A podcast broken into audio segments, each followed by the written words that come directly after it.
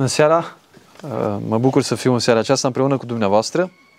Aș dori, cum obișnuim, să citim din Cuvântul lui Dumnezeu un, uh, un pasaj și înainte de a-l citi, aș dori să observați că aceste cuvinte sunt cuvintele Mântuitorului nostru Isus Hristos. Eu nu le citesc eu pentru dumneavoastră ca să vă învăț eu pe dumneavoastră, deși asta o să fac, ci le citesc pentru că sunt cuvintele lui Isus și sunt cuvintele lui pentru noi toți, nu doar pentru o singură persoană de aici, da? Sunt cuvintele lui pentru mine, pentru absolut toți care suntem aici. Deci nu există nicio persoană exclusă din acest cuvânt al Domnului Isus Hristos. Este un cuvânt foarte simplu care zice în felul următor. Domnul Isus vorbește și zice, nu ori și cine îmi zice, Doamne, Doamne, va intra în împărăția cerurilor, ci cel ce face voia Tatălui meu care este în ceruri. Mulți îmi, zice, mulți îmi vor zice în ziua aceea, Doamne, Doamne, n-am prorocit noi în numele Tău, n-am scos noi draci în numele Tău, n-am făcut noi multe minuni în numele Tău. Atunci le voi spune curat. Niciodată nu v-am cunoscut, depărtați-vă de la mine voi toți care lucrați fără de lege. De aceea, pe oricine aude aceste cuvinte ale mele și le face, îl voi asemăna cu un om cu judecată care și-a zidit casa pe stâncă. A dat ploaia, au venit șuvoaiele, au suflat vânturile și au bătut în casa aceea. Dar ea nu s-a prăbușit.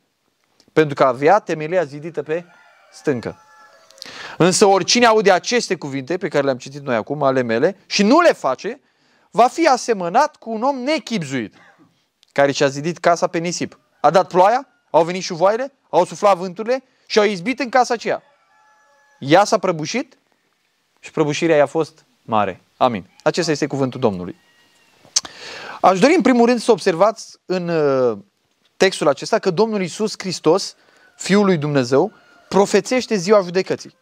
Profețește ziua judecății. Și ca să ne imaginăm mai bine scena aceasta, imaginați-vă un grup de infractori.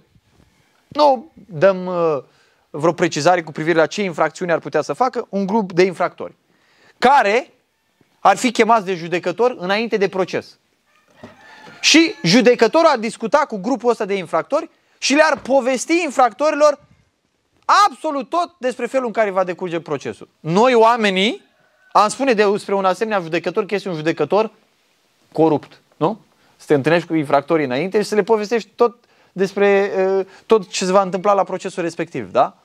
Dar, dacă judecătorul acesta ar avea o cale legală, da? permisă prin legea statului respectiv, ca să le ofere grațiere la acești infractori. Și le spune, uite, voi sunteți condamnați mâine la proces, eu voi spune verdictul, ce meritați fiecare dintre voi, că trebuie să fiți executați, dar există o cale legală ca fiecare dintre voi care sunteți aici să scăpați. Dar este o singură cale legală. Nu 10, nu 1000, e una singură. Dacă o acceptați pe asta, scăpați. Dacă nu acceptați pe asta, nu scăpați. Și dintre infractorii aceștia ar fi unii care ar spune, oricare ar fi calea aia, una singură, eu aleg pe aia să scap de execuție. Dar dacă alții, și dacă, evident, dacă ar primi calea respectivă legală și ar accepta-o, ar scăpa de execuție, dar dacă alții ar bajocori judecătorul, dacă alții ar spune, du-te mă, pe cine, fraierești tu pe noi, uh, mai bine mă duc să mă execute ăștia decât să cred prostiile tale. Păi unii s-au auzit în lumea asta ca un judecător să elibereze niște executați, da? niște oameni condamnați. Vezi de treabă, nu ne interesează de prostiile tale. Dacă ar face lucrul acesta, ar fi condamnați, întrebare, din ce pricină? Nu doar din pricină că au fost infractori și au făcut prostiile pe care le-au făcut și asta i-a dus la judecată, ci din pricina faptului că atunci când li s-a dat o ocazie să scape pe o cale legală de pedeapsa păcatelor și infracțiunilor lor, ei n-au crezut-o și n-au primit-o. Ci din potriva au bajocorit pe unul respectiv, da? Exact asta se întâmplă aici. Domnul Isus Hristos, care este Mântuitorul lumii, în acest pasaj nu mai vorbește despre el ca mântuitor, deși el este mântuitor, ci vorbește despre sine ca judecător. Zice, mulți vor veni ziua aceea și îmi vor zice mie. Deci Iisus Hristos pe care noi îl cunoaștem ca mântuitorul nostru, el este și judecător, nu doar mântuitor. Nu doar mântuitor, ci și judecător. Și el înainte de ziua procesului, înainte de ziua aceea mare și glorioasă în care va judeca lumea cu dreptate, el vine și ne spune fiecăruia dintre noi că nu suntem la judecată încă, nu? Uitați, stăm bine mersi aici, la umbră, ia euro ăsta curat. Nu suntem la judecată. Suntem înainte de judecată. El ne profețește cum o să se întâmple lucrurile în sala de judecată. Și ne spune, există o cale ca să scăpați de sala aia, să scăpați de execuție, să scăpați de pedeapsă, să scăpați de vina care apasă asupra voastră. Și, practic, în acest scurt timp, noi ce facem aici? Suntem trimiși lui Dumnezeu și noi suntem niște condamnați.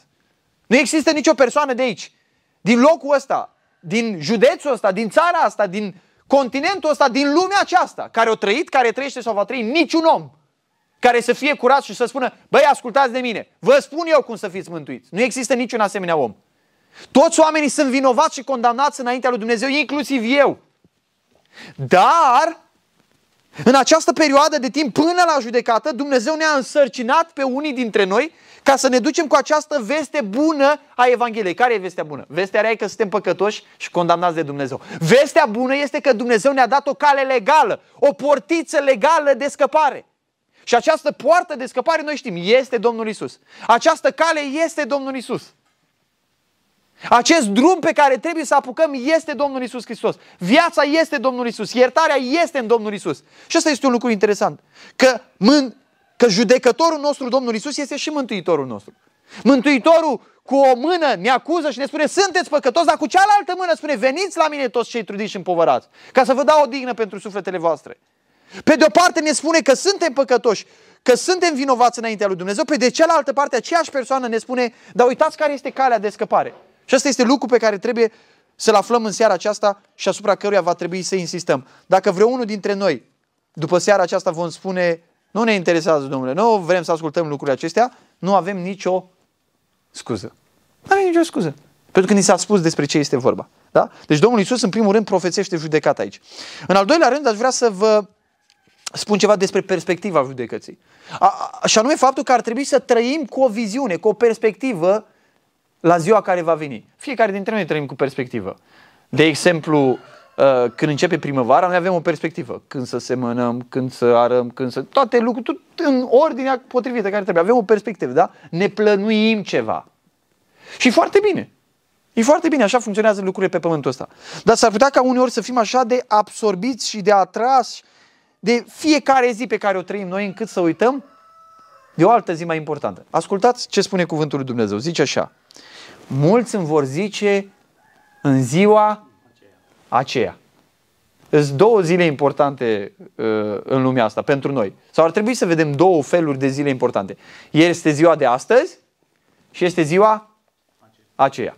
Întrebarea pentru fiecare dintre noi este dacă ne-am pregătit pentru ziua aceea în care vom secera, dacă ne-am pregătit pentru ziua aceea în care oamenii au foarte multe zile importante în viață. Cel mai important lucru este să ne pregătim pentru ziua aceea. Niciunul dintre noi care suntem aici nu știm când ni se taie firul vieții. Niciunul dintre noi. Niciunul dintre noi nu știm dacă mai avem 3 minute din viață, 2 minute din viață, 10 secunde din viață. Niciunul dintre noi. Așa că pentru că nu știm ce se va întâmpla, noi ar trebui să ne pregătim. Este foarte simplu lucrul ăsta. Ar trebui să ne trăim fiecare zi de astăzi, având în vedere ziua aceea.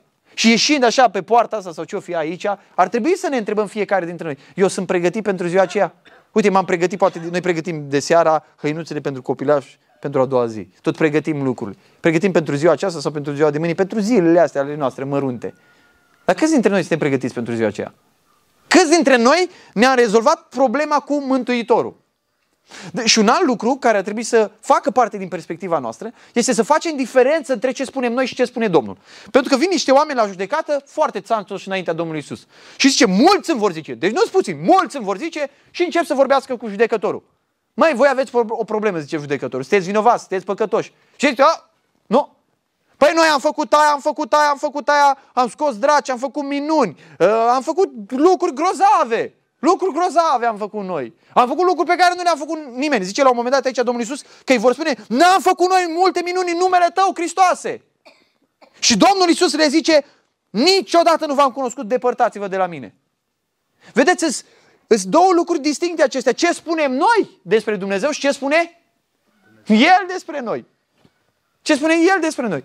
Și vă întreb pe dumneavoastră, ce contează ce spune un infractor despre el sau ce spune judecătorul despre el? Ce contează? Ce spune judecătorul despre el? Zicea cineva, într-o glumă cam ironică, cam amară, zicea cineva, zice, toți oamenii care intră în pușcărie zic că o intra pe nedrept acolo. Și dacă au făcut ceva, o exagerat judecătorul. Eu exagerat. Eu căutat lucruri, eu căutat nod în papru. Toată lumea e nevinovată. Oamenii umblă după nevinovăția lor, dar nevinovăția se găsește doar în persoana Domnului Isus Hristos. Nevinovăția se găsește doar în jertfa lui de la cruce, prin care el a spălat păcatul. Nevinovăția se găsește doar prin jertfa lui de la cruce, prin care el a suferit pedeapsa în locul nostru. Nevinovăția aceea pe care el a câștigat-o la cruce ne este dată fiecăruia dintre noi astăzi prin Evanghelie. La asta ne cheamă Hristos. Pe oameni condamnați să ne îmbrace cu nevinovăția și cu neprihănirea lui. Pentru că noi nu avem. Noi nu avem. Da? Ce spune omul și uitați ce spune Domnul. El, el avea multe lucruri bune. Discuți cu oamenii foarte des. Discuți cu oamenii foarte des. Și încep să le spui, uite, ai nevoie de mântuitor. Și el zice, păi eu n-am dat în cap la nimeni. Și eu n-am, nu m-a văzut nimeni niciodată în șanț. Eu sunt om serios, sunt om muncitor, îmi văd de familia mea, de viața mea. Domnule, de ce îmi spui mie? Poate o avea nevoie, nu știu, bețâvii din sat, sau curvarii, sau infractorii. Nu eu, eu sunt om cum se cade. Eu sunt om cum se cade. Dragii mei, fiecare dintre noi știm despre noi că avem acele lucruri tainice ascunse din inimile noastre care ne fac vinovați înaintea lui Dumnezeu. Și nu contează ce spunem noi. Crezi că vreunul dintre noi să putem spune lui Dumnezeu la judecată? O, n-am dat în cap la nimeni. O să putem vreunul dintre noi spune? Sunt lucruri acelea fără număr pe care le-am făcut împotriva lui Dumnezeu cu gândul, cu fapta, cu vorba. Zice la un moment dat Domnul Iisus Hristos că oamenii vor da socoteală în ziua judecății pentru orice cuvânt nefolositor. Nu, ce să mai vorbim de blesteme, de înjurături în numele lui Dumnezeu, de orice cuvânt nefolositor. Toate lucrurile acestea ne fac vinovați înaintea lui Dumnezeu. Și un alt lucru care trebuie să constituie perspectiva noastră cu privire la ziua judecății este distinția dintre vorbe și fapte. Distinția dintre vorbe și fapte. Noi avem vorba asta, să faci ce zice popa, nu ce face popa. Ai bine să spunem despre alții, dar la fel e cu noi. De foarte multe ori noi zicem o grămadă de lucruri pe care nu le facem. De o grămadă de ori părinții zic lucruri pe care copiii sau se așteaptă la copii să facă anumite lucruri și le zic lor anumite lucruri pe care ei nu le fac. Și asta se cheamă în limba noastră română ipocrizie sau fă țărnicie. Spui una și faci alta. Și asta spune Domnul Isus aici. Zice, vor veni unii în ziua aceea și vor zice, Doamne, Doamne, zice, nu oricine îmi zice, Doamne, Doamne, va intra, ci cel ce face voia Tatălui meu care este în ceruri. Astea sunt cuvintele Domnului nostru Isus Hristos. Așadar, principiul după care Dumnezeu va judeca va fi un principiu al faptelor. Principiul după care Dumnezeu mântuie este principiul credinței, să crezi în El. Dar principiul judecății este principiul faptelor. Este principiul faptelor. Ce ai făcut, aia este scos la judecată. Domnul zice, nu oricine îmi zice, Doamne, Doamne, va intra, ci cel ce face voia Tatălui meu. Domnul Iisus nu vrea să zică că e rău să zici, Doamne, Doamne. Nu e rău să zici, Doamne, Doamne. Știți de ce nu e rău? Pentru că, de exemplu, în Roman 10 cu 9 zice așa, dacă mărturisești deci cu gura ta pe Iisus ca Domn și dacă crezi în inima ta că Dumnezeu l-a înviat din morți, vei fi mântuit. Deci vezi că ce contează că ce spui cu gura? Contează ce spui cu gura. În alt text, în 1 Corinteni 12 cu 3 zice așa, de aceea vă spun că nimeni dacă vorbește prin Duhul nu zice Iisus să fie anatema. Și nimeni nu poate zice Iisus este Domnul, adică Domnul meu, decât prin Duhul Sfânt. Așadar, doar prin Duhul Sfânt. Când Duhul Sfânt lucrează în inima ta și te cercetează și te convinge de păcat, poți să spui, Iisus este Mântuitorul meu, Iisus este Domnul meu. Deci contează ce spui cu gura. Dar atunci de ce zice Domnul Iisus Hristos aici? Nu oricine îmi zice, Doamne, Doamne. El spune lucrul acesta pentru că vorbește despre cei care au vorbe ipocrite, nesincere. Cu gura zic, Doamne, Doamne, și cu faptele arată că îl slujesc pe alt domn. că doi domni în lumea asta. Cu o gură spun, pot să spun despre Domnul cel din ceruri și cu faptele să merg după Domnul cel din iad. Se poate și despre asta vorbește Domnul Isus Hristos aici. Acesta este principiul. Dragii mei, în ziua judecății, în ziua judecății, niciunul dintre noi nu se va putea scuza spunând, da, am făcut aia, da, am dres aia. Nu, Domnul va zice, faptele tale. Faptele tale sunt judecata ta. Faptele tale. Dar uite, altcineva au făcut pentru mine, s-a rugat mama pentru mine, s-a rugat poate și păstorul pentru mine. Nu, faptele tale. Faptele tale. El va judeca după fapte. Asta spune cuvântul lui Dumnezeu. Și oricine vă spune altceva, vă minte. Oricine vă spune altcineva. Să, altceva. Să știți că nimeni nu se poate duce cu mama. Zice, mama a fost o femeie foarte credincioasă. Am auzit mulți oameni. Mama a fost o femeie foarte credincioasă. Tata a fost un, un bărbat foarte credincios. Și cumva el începe să se simtă el mai bine cu faptul că mama a fost credincioasă sau tata a fost credincios. Nu te ajută la nimic. Cu ce te ajută pe tine sănătatea mamei tale? Cu ce? Cu nimica. Tu ai nevoie de sănătate în trupul tău. Voi de la naștere sunteți separați. Voi de la naștere sunteți separați. Și nu se mai transmite nimic de la ea. Nici credința, nici sănătatea, nimic, absolut nimic. Ce ține doar de persoana ei. Și acum uitați, zice Domnul, nu oricine zice, Doamne, Doamne, repet versetul acesta că e așa de important, va intra în împărăția celor, ci cel ce face voia Tatălui meu. E foarte simplu. Unii găsim noi voia Tatălui? Unii găsim voia Tatălui? Ce ziceți dumneavoastră? Vă uitați așa că mirați la mine. Aveți voie să vorbiți, să știți. Unde găsim noi voia Tatălui? Zice, important asta, zice, nu oricine zice, Doamne, Doamne, Doamne, Doamne, toată ziua, Doamne, Doamne, va intra în împărăție. Vrem să intrăm în împărăție? Au am întâlnit, noi n-am întâlnit, dar poate mai sunt oameni ăștia care zic, eu vreau să mă duc în iad. De fapt, cred că mi-aduc aminte că am întâlnit unul undeva prin județul Gorj, dacă nu mă înșel. Ne-am dus așa să vorbim în evangelizare, băteam de la poartă la poartă cu oameni, discutam cu ei despre Domnul Isus Hristos și el zice un om, nu vreau, Domnule, să mă duc în cer. De ce, omule bun, nu vrei să te duci în cer? Mă plictisesc. Să văd că acolo să mă plictisesc în cer, să cânte, să se închine Domnului. Nu vreau în cer, eu vreau să mă duc în iad. Că în iad e sărbătoare, în iad e muzică, în iad e băutură, nu e în iad băutură și muzică. Biblia spune că acolo va fi plânsul și scrâșnirea dinților. Acolo va fi viermele care nu moare, adică conștiința aia care te roade și îți spune că ești vinovat și te afli pe drept acolo. Nu, nu va fi sărbătoare în iad, să știți, cum pictează unii. Nu va fi în iad ă, o mare destrăbălare. Nu va fi. Oamenii vor fi acolo în întuneric, în confuzie, în singurătate, în îndurere, în întristare. Va fi, zice Biblia, plânsul și scrâșnirea dinților. Nu cine spune, Doamne, Doamne, intră în împărăția cerurilor. Și sper că toți vrem să intrăm în împărăția cerurilor. Și el spune, ci cel ce face voia tatălui meu. Ci cel ce face voia tatălui meu. Nu cel ce face lucruri pe care mi le-am imaginat eu. Cel ce face lucruri care sunt scrise prin canoane sau prin ideile oamenilor. Foarte mulți oameni religioși pot zică, uite, spune eu ce să faci. Du-te de aici până acolo, aprinde aia, fă aia, fă aia, fă aia, fă aia și dacă, tu ar trebui să poți întreba, omule, unde spune asta în Biblie? Ce mi-ai spus tu să fac? Și mai faci una, și mai faci una și să vezi niciodată nu-i destul ce faci. Dar trebuie să mai faci, dar trebuie să te mai duci, dar trebuie să mai faci, dar trebuie să mai faci, dar trebuie să mai faci. Și dacă tu ai murit, nu-i suficient ce ai făcut, tu trebuie să facă și alții pentru tine. La o săptămână, la șapte, la nu știu câți ani și tot să facă, tot să facă, tot să facă. Când, Domnule, să gata? Ce-a făcut pentru tine? Lucrurile alea nu sunt scrise în Biblie, mă înțelegeți ce vă spun? Fiecare dintre dumneavoastră puteți să vă luați Biblia de acasă și să o cetiți să vedeți care este, zice Domnul, voia Tatălui meu care este în ceruri.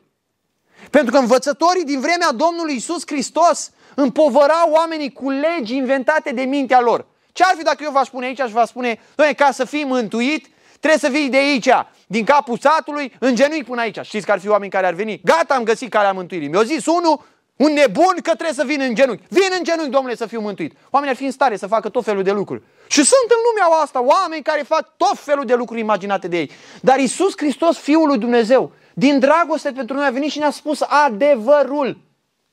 Nu cine zice, Doamne, Doamne, nu cel ce face lucruri imaginate de El sau de alții, ci cel ce face voia Tatălui meu. Eu n-aș vrea în seara aceasta să vă împovărez cu lucruri și cu idei inventate de mintea mea ci vreau să vă spun lucruri pe care le spune Domnul Isus Hristos aici. Marea tragedie în ziua judecății, știți care va fi? Nu va fi cu oamenii atei. Oamenii care zic, a, eu n-am crezut în Dumnezeu. Și aia va fi tragedie și cu aia.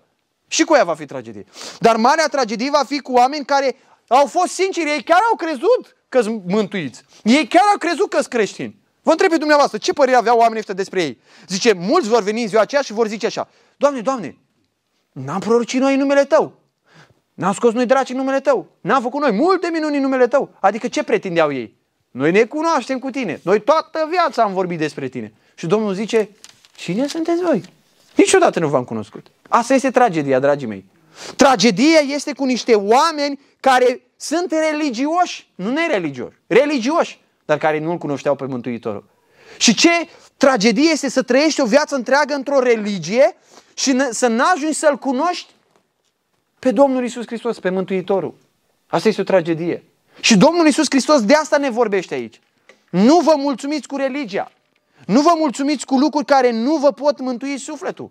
Trebuie să ajungem să-L cunoaștem pe Mântuitorul nostru. Dar vreau să vă mai spun ceva. Nu toți oamenii o să ajungă la judecată. Domnul Isus Hristos vorbește despre o judecată aici cu unii zi, cu oameni, vorbește cu oamenii și oamenii ca să scape cumva de apăsarea asta conștiinței zic, a, păi cine știe ce-o fi dincolo? A, păi ce, s-o întorc cineva de dincolo? A, o trăi și o vedea. Când, o, când zice, când ne-o duce dincolo, o vedea? Păi asta e o prostie. E ca și cum ai spune, mă duc să dau un cap la oameni să văd ce se întâmplă. Și după ce îi da în cap, o vedea ce se întâmplă. Păi nu spunem noi dinainte ce o să se întâmple. O să te prindă și te bage pe viața la închisoare. Asta o să se întâmple. Ce o să se întâmple? Da? A, păi ce? Nu știm. Lasă, trebuie, să, trebuie probat totul. Va fi prea târziu dacă faci probe din astea. Nu pot să fac probe cu veșnicia mea. Nu pot să fac probe cu sufletul meu. Pentru că la mijloc este eternitatea mea. La mijlocul este viața mea veșnică. Dar să știți, nu toți oamenii se duc la judecată. Vă citesc un text din Sfânta Scriptură. Și știți dumneavoastră, la, în special la liturghiile de mormântare, se citește foarte des versetul ăsta. Dar dacă fiecare român care a fost la mormântare ar asculta versetul ăsta și l-ar băga bine la cap, ar fi foarte câștigat. Să vi-l citesc să vedeți ce simplu. Zice așa. Adevărat, adevărat vă spun că cine ascultă, Domnul Iisus zice, cine ascultă cuvintele mele și crede în Cel ce m-a trimis, are viață veșnică și nu vine la judecată, ci a trecut din moarte la viață. Aleluia, slavă Domnului! Slavă Domnului, auziți ce spune Mântuitorul nostru? Același care spune zi, vine o zi a judecății, același Mântuitor ne spune, dar uite care e calea de scăpare. Cine ascultă cuvintele mele și crede în Cel ce m-a trimis, are. La ce timp e verbul ăsta are? La prezent are acum viață ce? Veșnică. Cât e viața veșnică? Câți ani e viața veșnică? O veșnicie! E fără capăt viața veșnică. Deci Domnul Iisus Hristos ne dă cea mai mare veste din universul ăsta, o veste atât de simplă care poate fi înțeleasă de orice copil.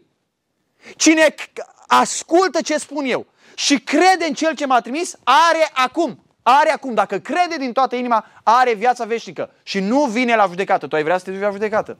Eu n-aș vrea. Și Isus spune, dacă mă ascult și dacă crezi în mine, nu vine la judecată, ci a trecut din moarte la viață. Se referă la moartea veșnică, la moartea spirituală, la despărțirea de Dumnezeu. Astfel că aceste cuvinte pe care le, vi le spun în această seară nu sunt cuvinte de condamnare, ci sunt cuvintele Domnului Isus Hristos prin care El ne arată ce se întâmplă în sala judecății și ne spune, fii atent, vă spune o cale legală ca să nici măcar să nu intrați în sala judecății. Să ascultați cuvintele mele și să credeți în mine ca să aveți viață veșnică și să nu veniți la judecată.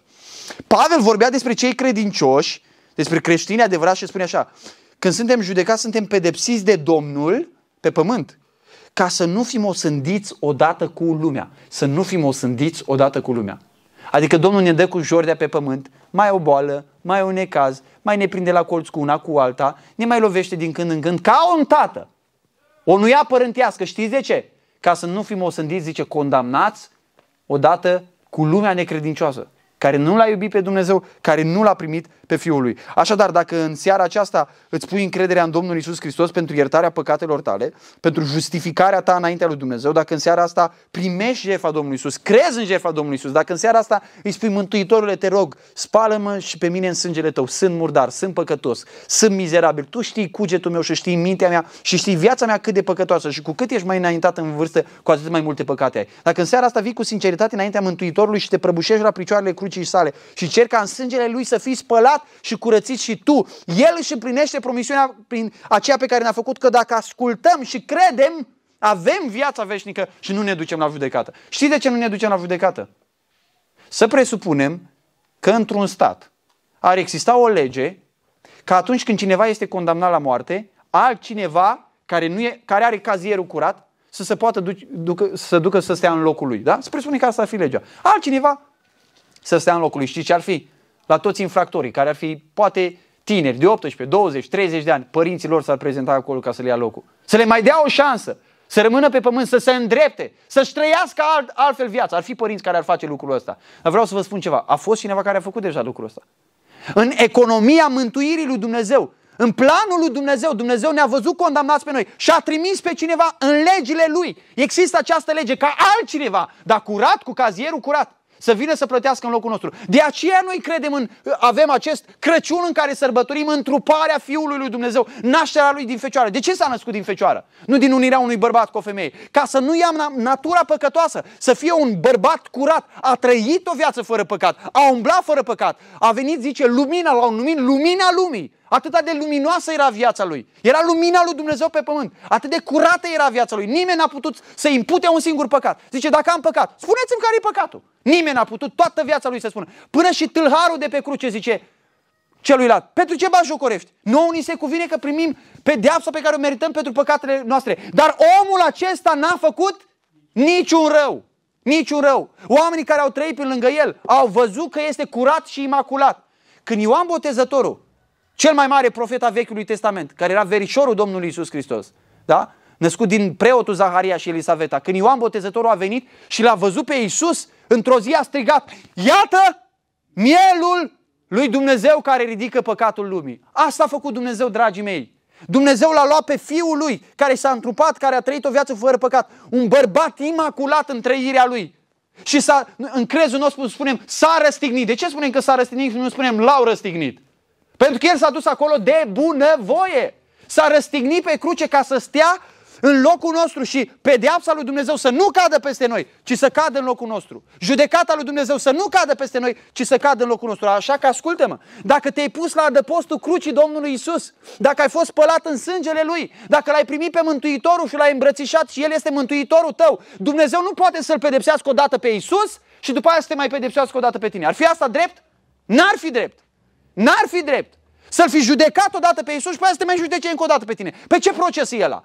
Dumnezeu nu-și respectă propriile legi? Păi l-a trimis pe Fiul Lui în lume ca să ia asupra Lui moartea și pedeapsa păcatelor noastre. Și cu moartea pe moarte, călcând și celor din morminte, noi suntem aia din mormintele păcatului. Viață dăruindu-le. Pentru asta a venit Mântuitorul nostru, dragii mei. Asta e vestea cea mai bună. Așadar, când Dumnezeu, prin Fiul Lui, ne vorbește despre judecată, El nu ne vorbește ca să ne condamne. El nu ne vorbește ca să ne bage pe toți sub scaune. El nu ne vorbește ca să ne ducem acasă nebunici și să spunem Vai, băiatul ăsta ne-a citit cuvintele lui Hristos și suntem toți pierduți, ne ducem în iad. Nu! Nu! Nu de asta ne vorbește. Ci ne spune ca să ne ducă, să ne arate sala de judecată și să spună iată poala crucii, iată locul unde este mântuire, iată locul unde este iertare, iată locul unde este spălare de păcat. Iată unde poți să fii scăpat.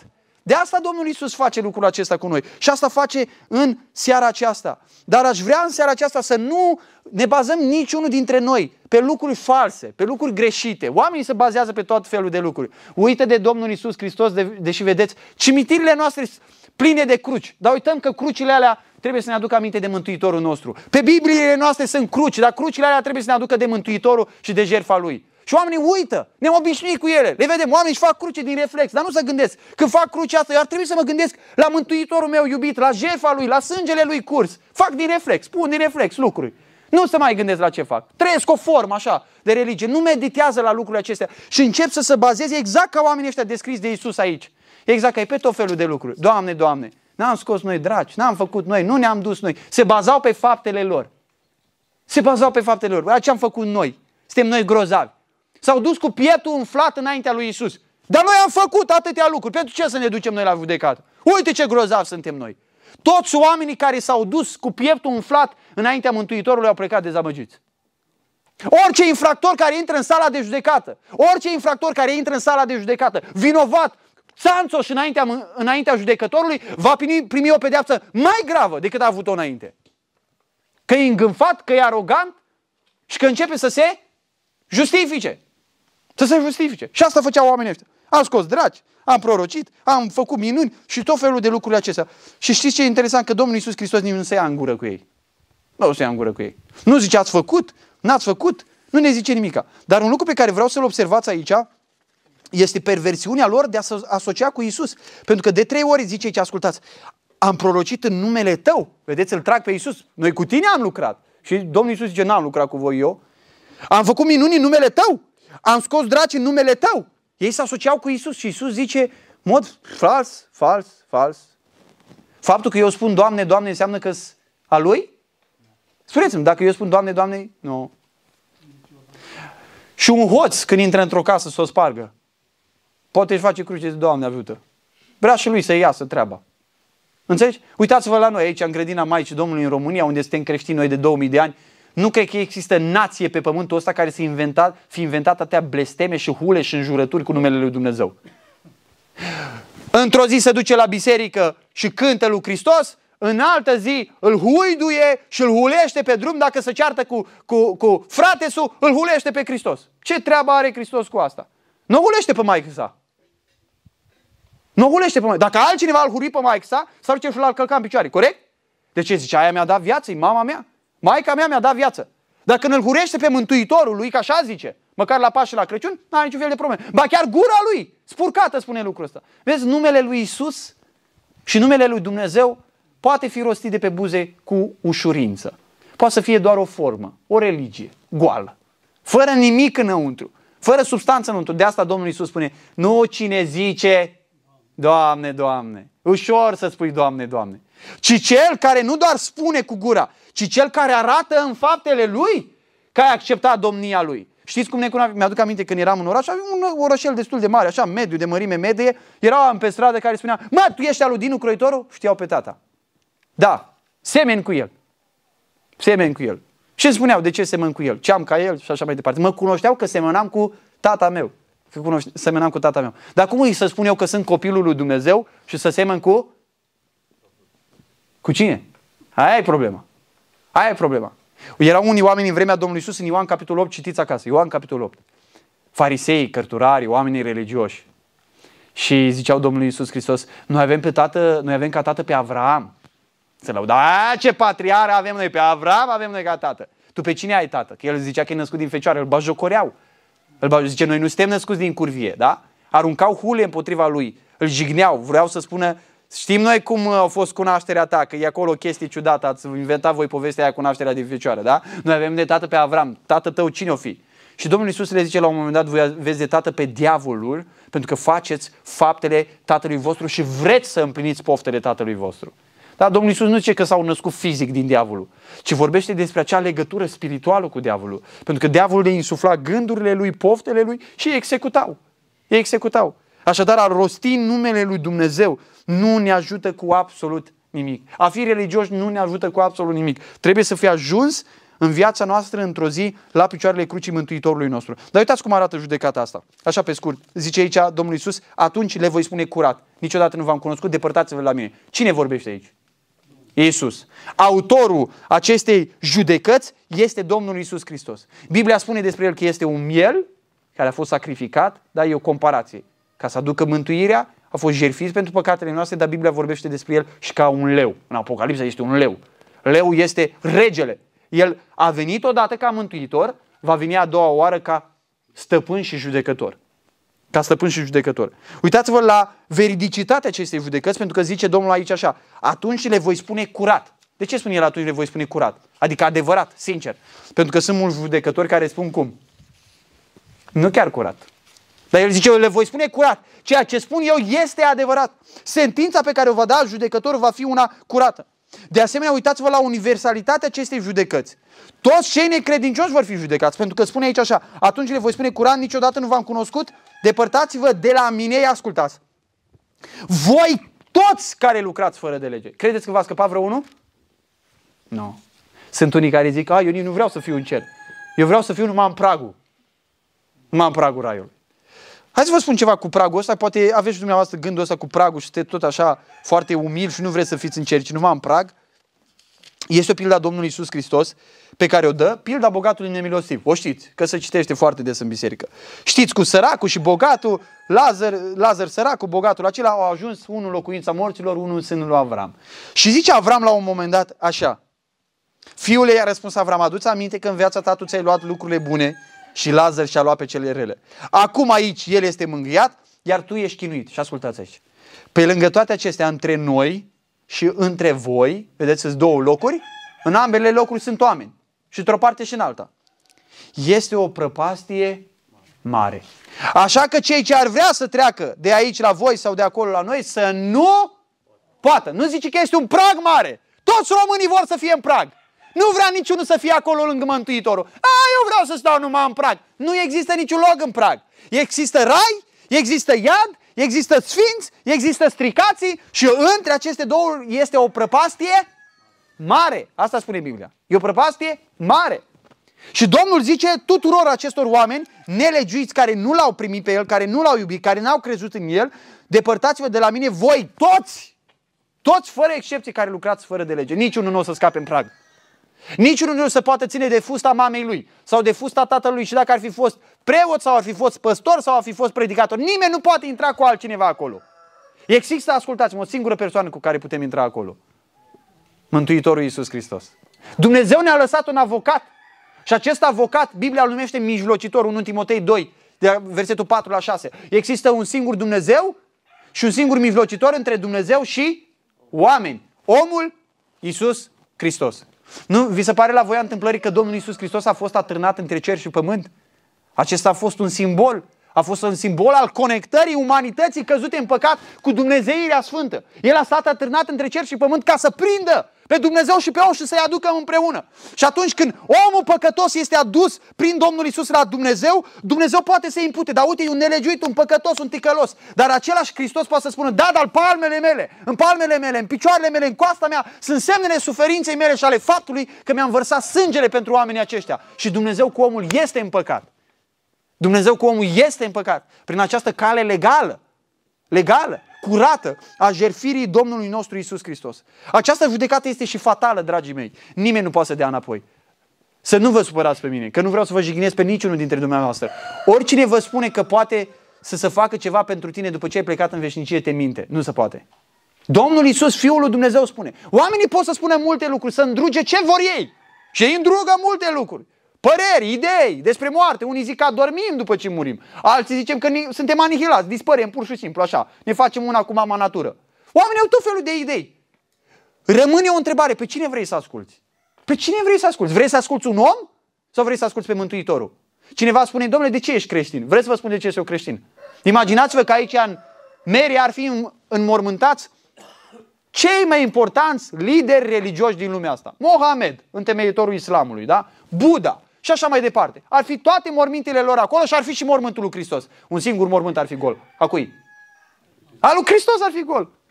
Al lui Hristos ar fi gol. Și dacă ar fi să aleg, domnule, ce să aleg, unde să mă duc? M-aș duce și aș întreba pe ăla dacă tu ai avea la o răscruce de nu și n-ai ști unde să te duci și avea șa- șase uh, morți întinși pe acolo pe șosea sau pe drum și unul viu, pe, cu cine ai vorbi? Cu cine ai vorbi? Cu ăla viu, nu? Logic.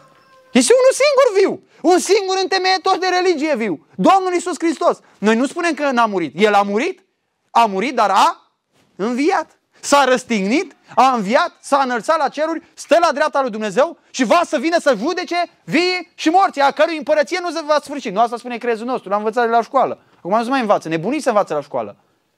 Dar asta spun, spune cuvântul lui Dumnezeu și asta spun crezurile noastre. Această judecată, dragii mei, este fatală. Domnul Iisus Hristos spune, Plecați de la mine, că nu vă cunosc. Nu se mai poate face nimic. Dar se poate face ceva acum. Dar se poate face ceva acum. Când doi oameni se judecă, să știți că judecătorul le dă timp ca să se împace, să discute între ei. Am avut odată un accident destul de puternic în București cu cineva și ne-am dus la poliție. Și polițistul, ofițerul care era acolo, ne-a dus așa. Fiți atenți, eu nu vă zic cine are dreptate, cine nu are dreptate. În secunda care ați intrat în camera asta, unul dintre voi pleacă acasă fără permis și cu amendă. Și amândoi am fost cocoși. Știți, câteodată amândoi își iau amendă. În situația aia mi-am luat-o eu.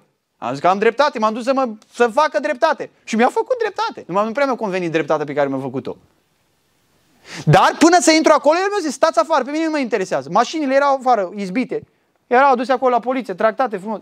Dacă vă împăcați, eu nu am ce discuta cu voi. Dacă nu vă împăcați? Fac dreptate. Asta a făcut Mântuitorul cu noi. Noi suntem aici și încă cât timp suntem pe drum. Și știm că avem vinovăția noastră înaintea lui Dumnezeu și conținta noastră este încărcată cu păcatele noastre. Suntem chemați să ne împăcăm cu părâșul nostru. Suntem chemați să ne împăcăm cu judecătorul și să ne împăcăm prin avocatul pe care El ne l-a dat, pe Domnul Isus Hristos, pe Mântuitorul pe care ne l-a dat, pe Domnul Isus Hristos, pe mijlocitorul pe care ne l-a dat, pe Domnul Isus Hristos. Suntem chemați să ne împăcăm prin El suntem chemați, El ne cheamă să facem lucrul acesta. Și știți, e foarte interesant, cum vorbesc cu oamenii despre iad? Cum vorbesc cu oamenii despre iad? Unii vorbesc bine, unii vorbesc rău, dar dintre cei care vorbesc bine, vorbesc foarte mult de ororile iadului. Domnul Iisus zice, va fi plânsul și scrânirea dinților. Spune, va fi un vierme care va roade în continuu. Conștiința te va măcina în continuu. Va fi întuneric, beznă. Va fi o groază continuă în locul acela. Dar în textul ăsta nu spune nimic. Și ce spune Domnul la judecată? Cum se va manifesta judecata lui? Ia ascultați ce spune el. Zice așa, atunci le voi spune curat, depărtați-vă de la mine. Unii ar zice, păi nu-i mare lucru. Oricum nu mi-a plăcut de el toată viața, nu prea am avut o treabă cu el. Nu e lucru grozav. Nu e lucru grozav că mă depărtează de la el. Dar aș vrea să vă întreb, ce este îndepărtare de la Dumnezeu? Ce este? Ce este îndepărtare de la Dumnezeu? Iad. Asta este. Când omul strigă toată viața, dacă te duci pe om, hai omule să spun ceva de cuvânt, lasă-mă că am treabă. Cu vitele mele, cu tractorul meu, cu iarba mea, cu munca mea, cu copiii mei, cu familia. N-am eu timp de lucrurile astea. Și ce iadul? Iadul este ceea ce omul ăla a spus toată viața. Lasă-mă în pace, lasă-mă în pace, lasă-mă în pace. Și atunci, într-o zi, Dumnezeu o să te lase definitiv în pace. O să te lase definitiv în pace. Cel mai rău lucru pe care ne-l poate face Dumnezeu, cea mai gravă pedeapsă, este ca Dumnezeu să ne lase în prostia minții noastre. Cel mai rău lucru pentru un copil mic, cum avem noi băiețelul nostru, de aproape 2 ani de zile, care vrea să iasă în drum, ne circulă mașinile cu viteză. Ce ar fi cel mai rău lucru pe care eu l-aș putea să fac ca părinte când îl văd că el aleargă în drum? Ce ar fi cel mai rău lucru? Să-l las, nu să-l împing, să-l las, că el se duce oricum în prostia lui. Sau într-o zi că îl vezi cocoța pe fântână. Ce ar fi cel mai rău lucru? Să-l las. Nu-l las. Mă duc și smul de acolo. Mă duc și trag de el. Ce ați spune dumneavoastră despre niște oameni care s-ar uita la mine și ar zice, băi, ce, ce tată deformat, să duce și strage pruncul în halul ăsta de pe fântână. Mă, trebuia să vorbească frumos cu pruncul lui de un an și 10 luni. Crezi că pruncul meu de un an și 10 luni înțelege de voie bună la vârsta asta? E căpos, nu să coboare el singur de pe fântână. Trebuie să mă duc să-l trag eu jos. E căpos când vede că vin după el, aleargă mai tare în stradă. Trebuie să mă duc să-l smul de acolo. Asta facem prin predicarea cuvântului Dumnezeu. Poate mă vedeți așa puțin cam turat. Aș vrea să vă smulg dacă vă duceți pe drumul greșit. Dacă mergeți spre judecată.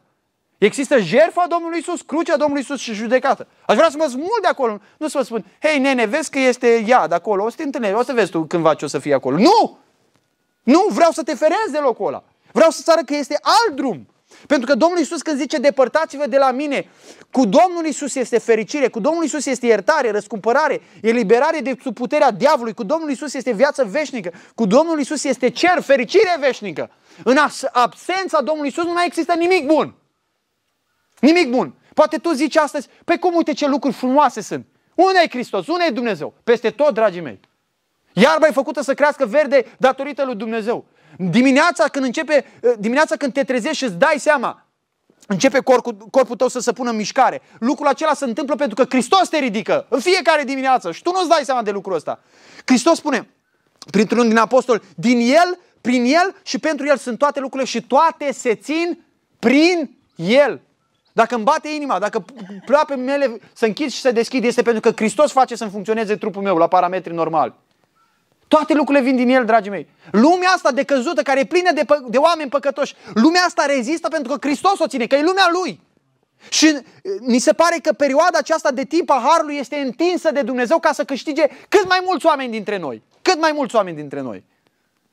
Ce este în absența lui Hristos? În ea nu vei vedea nici măcar o, o floricică ca să te bucuri de ea. Nu vei putea mirosi un miros frumos. În ea nu vei putea auzi o, o, o melodie frumoasă nici măcar pentru 3 secunde. Nu a plânsul, zice, și scrișnirea dinților. Un chin continuu. Asta înseamnă fără Hristos. Când oamenii spun fără Hristos, oamenii spun o prostie, spun o nebunie. Și eu când am fost tânăr, știți cum e, tineri, adolescenți, în floarea vârstei, vrei să străiești viața. Și mi-am trăit numai câțiva ani și credeți-mă că nu mai întreabă.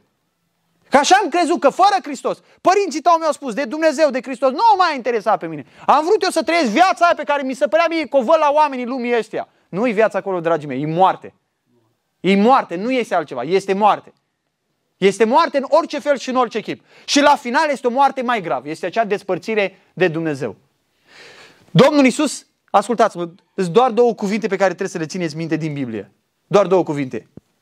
Veniți la mine și plecați de la mine. Veniți de la mine și plecați de la mine. Acum Domnul Isus ne spune, ce ne spune? Veniți la mine. Ne cheamă. Cu brațele stare străpunse întrinse spre noi, ne cheamă, veniți la mine. Dar va veni o zi când va spune, plecați de la mine. S-a terminat perioada chemării. S-a terminat perioada chemării. Astăzi este momentul în care El ne cheamă. Întotdeauna satana spune, a, e adevărat poate ce să spune din Biblie, dar mâine, poi mâine, răspoi mâine. Odată ești prea tânăr, după aceea ești prea prins cu treburile vieții, după aceea ești prea bătrân. Pentru satana să știi, niciodată nu-i potrivit timpul pocăinței, niciodată. Pentru Dumnezeu și pentru sufletele noastre acum e timpul pocăinței. Dacă ai fi, nu știu acum dacă sunt pe aici șerpi veninoși și așa mai departe, dacă te-ar mușca un șarpe cu adevărat veninos, de cărui venin ai murit dacă nu te-ai trata în câteva minute. Când ai vrea să administrezi medicamentul? Ce îi spune? Stai liniștită, mă pun să mă uit la un meci acum. Că nu am eu timp de prostii din astea cu venin de șarpe. Eu nu cred, mă, porcăriile astea voastre cu veninul șarpelui. Eu cred că șarpele au vrut să mă gâdile puțin. Mori pe prostia ta, corect? Păi da. Dar când diavolul ne-a înțepat cu veninul păcatului, ce spunem? Când să rezolvăm problema păcatului? Mâine, o că mai încolo. Acum, dragii mei, acum ne cheamă Mântuitorul. Acum ne cheamă Mântuitorul ca să-și pună mâinile sale străpunse vindecătoare cu sângele său curat ca să ne curățească și pe noi acum, nu mâine, nu răspoi mâine. Și această venire a lui Hristos nu trebuie să fie odată. A, păi am venit și eu acum 30 de ani. Ci continuu, continuu, continuu, continuu. Noi trăim prin Mântuitorul nostru. Noi trăim prin jertfa Lui, prin viața Lui. Noi trăim prin mijlocirea Lui la dreapta Tatălui. Noi trăim prin El. Și închei în seara aceasta cu această dilemă care, pe care o vedem în textul acesta. Suntem mântuiți prin fapte sau suntem mântuiți prin credință? Că Domnul Iisus într-un text, Ioan 5, v-am citit pasajul acela, zice, nu oricine îmi zice, Doamne, Doamne, ci cel ce face. Da, asta spune în textul ăsta, mă scuzați, dar Ioan zice, cine ascultă și crede în cel ce m-a trimis, are viață veșnică. Are viață veșnică. Și întrebarea este care este legătura dintre aceste lucruri. Ascultați care este legătura din aceste lucruri. În Efeseni, capitolul 2, zice așa. Aș vrea să vă citesc un verset foarte frumos. Zice așa. Căci prin har, adică harul este un dar pe care nu-l merităm și pe care Dumnezeu îl dă tuturor ticăloșilor care vin la el. Prin har ați fost mântuiți. Prin credință. Și aceasta nu vine de la voi, ci este darul lui Dumnezeu. Nu prin fapte, ca să nu se laude nimeni. Că dacă Dumnezeu ne-ar zice să ne mântuim prin fapte, toți am venit. Doamne, ce zici de faptele astea? bune? Și ne-am lăudat înaintea Lui. Și El ne l-a trimis pe Mântuitorul ca niciunul dintre noi să nu avem cu ce ne lăuda. Și dacă ne lăudăm, să ne lăudăm cu El și cu jertfa Lui. Ăsta e singurul motiv al nostru de laudă. Dar asta nu înseamnă că faptele nu sunt importante. Că zice așa, în versetul 10, în același capitol, în capitolul 2. Noi suntem lucrarea Lui și am fost zidiți în Hristos, i ascultați. Pentru faptele bune pe care Dumnezeu le-a pregătit mai dinainte ca să umblăm în ele. Am fost puși în Hristos, spune, pentru faptele bune. Noi nu suntem mântuiți prin fapte, ci suntem mântuiți pentru fapte. Întâi ne mântuie Dumnezeu și după aceea facem fapte. Vă citesc un alt text, ascultați. Tit, capitolul 3, versetul 5, le puteți găsi acasă versetele astea. El ne-a mântuit, El ne-a mântuit, nu pentru faptele făcute de noi în neprihănire. Nu pentru faptele făcute de noi, ci pentru îndurarea Lui, prin spărarea nașterii din nou și prin noirea făcută de Duhul Sfânt. Și versetul 8 din același capitol zice așa. Adevărat este cuvântul acesta și vreau să spui apăsat aceste lucruri. Pentru ca cei ce au crezut în Dumnezeu să caute să fie cei din tâi în fapte bune. Cine să fie cei din tâi în fapte bune? Cei ce au crezut în Dumnezeu. Deci întâi crezi și după aceea faci fapte bune. Dumnezeu nu vrea fapte bune care nu se nasc din credința în Domnul Isus. Credința în Isus mă leagă de Isus. Astfel că faptele mele bune trebuie făcute cu credința în Domnul Isus. Luându-mi puterea și viața. Mântuitorule, tu îmi dai viața, tu îmi dai puterea, tu îmi dai lumina, tu îmi dai ajutorul tău să fac fapte bune. Fără tine nu pot să fac nimic. Astea sunt fapte făcute din credință. Fapte făcute din credința în Mântuitorul. Astfel că atunci faptele acelea nu sunt fapte cu care tu te poți lăuda. În Ioan capitolul 15 Domnul Isus zice așa căci despărțiți de mine nu puteți face nimic. Nimic. Nimic. Astfel încât trebuie întâi să-L avem pe Mântuitorul și apoi să ne apucăm de făcut fapte bune. Și chiar în textul acesta, ascultați ce spune Domnul Isus Hristos. Domnul Isus zice aici așa. Îi trimite pe oamenii aceștia de la El și zice, depărtați-vă la mine, căci nu, înainte să zică toți cei care lucrați fără de lege, știi ce spune? Niciodată nu v-am cunoscut. Cum adică nu i-a cunoscut? Credeți că nu știa pe nume Ion, Vasile, Maria și așa? Îi știa pe nume. Ce spune el că nu te-am cunoscut? Dacă ar veni o fată de pe stradă și ar zice, hei Andrei, ce faci bărbate? Și ea spune, pleacă femeie că nu te cunosc. Poate eu știu că e vă că de prin oraș. Poate eu știu. Dar ce, ce, la ce mă refer eu când îi spun că nu o cunosc? Că nu am relația aia pe care ea o indică acolo. Asta spunea oamenii ăștia. Am prorocit în numele tău! Am scos draci în numele tău! Am făcut minuni în numele tău! Ei zicea, noi, noi te știm, noi ne cunoaștem! Și Domnul zice, cine? Nu vă cunosc. Adică nu am o relație cu voi, n-am legătura aia despre care voi spune. Știa Domnul Isus cine este ei. Știa el cine este ei, dar nu-i cunoștea în felul acela intim. Și Domnul Isus că îi refuză, îi respinge ca să asocieze cu el în felul acesta, în ziua judecății. Îi respinge.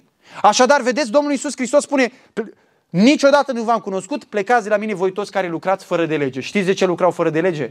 Dacă propozițiile astea două le-am ține minte, s-ar lămuri multe lucruri în capul nostru. Ascultați, niciodată nu v-am cunoscut, plecați de la mine voi care lucrați fără de lege. Știți de ce lucrau fără de lege? Fiindcă nu l-au cunoscut. Cine îl cunoaște cu adevărat pe Mântuitorul, nu rămâne niciodată la fel. Cine îl cunoaște pe adevărat, cu adevărat pe Mântuitorul, nu poate să plece de aici să spună, Doamne, Doamne, Doamne, Doamne, și să facă voia diavolului. Nu se poate așa ceva. Nu se poate așa ceva. Cine îl cunoaște cu adevărat pe Mântuitorul, va începe să trăiască după voia Mântuitorului, nu după voia oamenilor. Și întrebarea pentru fiecare dintre noi care suntem aici, în finalul acestei acestui mesaj, acestei expune pe care am început, încercat să o am înaintea voastră despre această zi tragică a judecății. Întrebarea pentru fiecare dintre noi este dacă am venit la Mântuitorul nostru Isus Hristos ca El să ne dea viață veșnică. Și El ne cheamă să venim doar prin credința în El, prin credința în jertfa Lui, prin credința în sângele Lui. Să ne punem toată încrederea în El. Iar dacă am făcut lucrul ăsta, lucrul ăsta se va vedea în fapte în fapte. Dar ordinea e importantă. Întâi trebuie să cred în El, să rezolv problema și după aceea să dovedesc o viață de fapte bune, adică fapte bune făcute după voia, zice Tatălui meu. Adică lucruri care sunt scrise aici. Orice creștin, orice creștin ar trebui să dețină o carte ca aceasta. Orice creștin. Și ar trebui să o iubească și să trăiască după ea. Știți de ce? Ca recunoștința faptului că Mântuitorul l-a iubit, l-a iertat, a murit pentru el și a dat viață veșnică. Și ar trebui să, întotdeauna când cineva îi spune, mă, dar ar trebui să faci și aia, și aia, și aia, el să spună, spunem de aici, spunem de aici din cartea asta, unde scrie ce ai spus tu? Că tu îmi spui că trebuie să fac aia, că trebuie să fac aia, că trebuie să fac aia. Unde scrie aici? Și dacă nu-ți poate indica din cartea aceasta lucrurile pe care el ți le spune să le faci, ar trebui să spui, uite, îmi pare rău, astea sunt părerile tale, dar eu sunt chemat să fac voia lui Dumnezeu voia lui Dumnezeu. Nu cine zice Doamne, Doamne, ci cel ce face voia lui Dumnezeu. Închei cu aceste versete ca să vă fie clară voia lui Dumnezeu. Că zice, a, voia lui Dumnezeu. Am auzit mulți oameni care zic, a, păi Biblia mare. Biblia mare. Păi cine poate să împlinească toată Biblia? Cine poate să facă tot ce spune Dumnezeu? Dar Domnul Iisus așa zice. Nu cel ce zice, Doamne, Doamne, ci cel ce face. Voia Tatălui meu. Ascultați voia Tatălui meu. Ioan 6 cu 40 voia tatălui meu, exact aceeași expresie. Deci el zice ca să intrăm în împărăție, trebuie să facem voia tatălui lui. Hai să ascultăm voia tatălui lui. Voia tatălui meu este ca oricine vede pe fiul și crede în el să aibă viață veșnică și eu îl voi învia în ziua de apoi.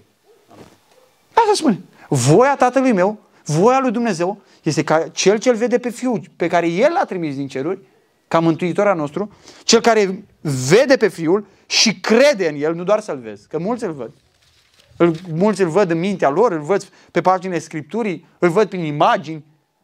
Dar zice, cine îl vede și crede în El, să aibă viață veșnică și eu îl voi învia în ziua de apoi. Au fost niște oameni care au venit la Domnul Isus Hristos în același capitol și i-au zis, ei au zis, ce să facem ca să săvârșim lucrările lui Dumnezeu? Vreau să facă fapte. Hai să ne lăudăm înaintea lui Dumnezeu. Să ne dăm noi grozav. Și Domnul Iisus le răspunde. I-au zis. Iisus le-a răspuns. Lucrarea pe care o cere Dumnezeu este aceasta. Să credeți în acela pe care El l-a trimis. Să credeți în acela pe care El l-a trimis. Vă chemăm și pe dumneavoastră în seara aceasta, pe fiecare dintre dumneavoastră. Și să n-auziți un glas de om aici. Sau zis glasul Domnului Iisus, a Mântuitorului.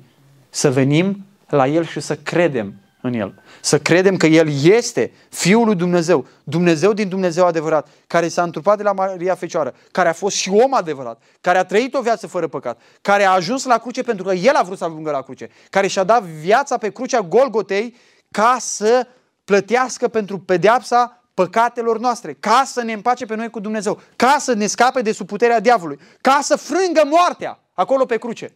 Și că atunci când noi murim, să trecem din viața aceasta la viața veșnică. Să credem lucrurile acestea, să credem în El și să credem în jertfa Lui. Zice, lucrarea pe care o cere Dumnezeu aceasta este. Să credeți în acela pe care El l-a trimis. Dumnezeu să vă ajute dumneavoastră și nouă tuturor. Amin. Amin. Nu mai pot să Haideți să ne ridicăm și să încheiem cu rugăciune Bunul nostru Mântuitor, te lăudăm și te slăvim și îți mulțumim că într-o zi așa de frumoasă, într-o seară așa de deosebită, în natura pe care Tu ai creat-o, în natura aceasta în care Tu ai fost răstignit, Doamne, țintuit pe un lemn pe care Tu l-ai creat și pe care Tu te-ai suit, Doamne, ca să săvârșești lucrarea mântuirii. În natura aceasta suntem și noi strânși în această după amiază ca să ne aducem ce Tu ne-ai spus în cuvântul Tău, ceea ce este viu și adevărat, ceea ce se va întâmpla la finele acestei istorii. Dragul nostru Mântuitor, te rugăm în seara aceasta să miști inimile noastre. Amin. Prin credință, văzând cu ochii inimii noastre lucrarea ta de la cruce, văzând suferințele tale, văzând sângele tău curs pentru păcatele noastre. Fiecare dintre noi care suntem aici, în seara aceasta în Meria, Doamne, să ne punem încrederea în Domnul Isus Hristos. Amin. Să primim pe Mântuitorul pe care Tu l-ai trimis. Să primim jertfa Lui. Tatăl nostru, te rugăm, cercetează toate inimile tuturor celor care sunt aici. Că e vorba de copii, de adolescenți, de tineri, de oameni la vârsta maturității sau de bătrâni. Atinge-te de inimile noastre Amin. și ajută-ne să-L primim pe Mântuitorul nostru, să credem în El, să cedăm la picioarele Lui, să ne predăm în mâinile Lui și El să fie de astăzi înainte centru gravitațional al vieților noastre, temelia vieților noastre, să fie profetul nostru, Mântuitorul nostru, Domnul nostru, Marele nostru preot, Regele nostru, Cel care conduce toată viața noastră. Am dorit, Doamne, ca niciunul dintre noi care suntem aici să nu ajungem în acea zi înfricoșătoare a judecății. În acea zi și în acea sală a judecății. Am vrea mai degrabă să fim în fericire veșnică împreună cu tine. Amin. De aceea te rog așa de mult. Mișcă în continuare inimile noastre. Amin. Și dacă sunt inimi care încă nu sunt deschise, Doamne, cercetează-i la casele lor. Amin. Și urmărește-i cu cuvântul Tău prin Duhul Sfânt. Amin. Îți mulțumim că ne-ai dat un timp deosebit în liniște și în pace, ca să ne putem închina înaintea Ta și să putem asculta cuvintele Tale vii și adevărate. Slăvi să fii în veci. Amin.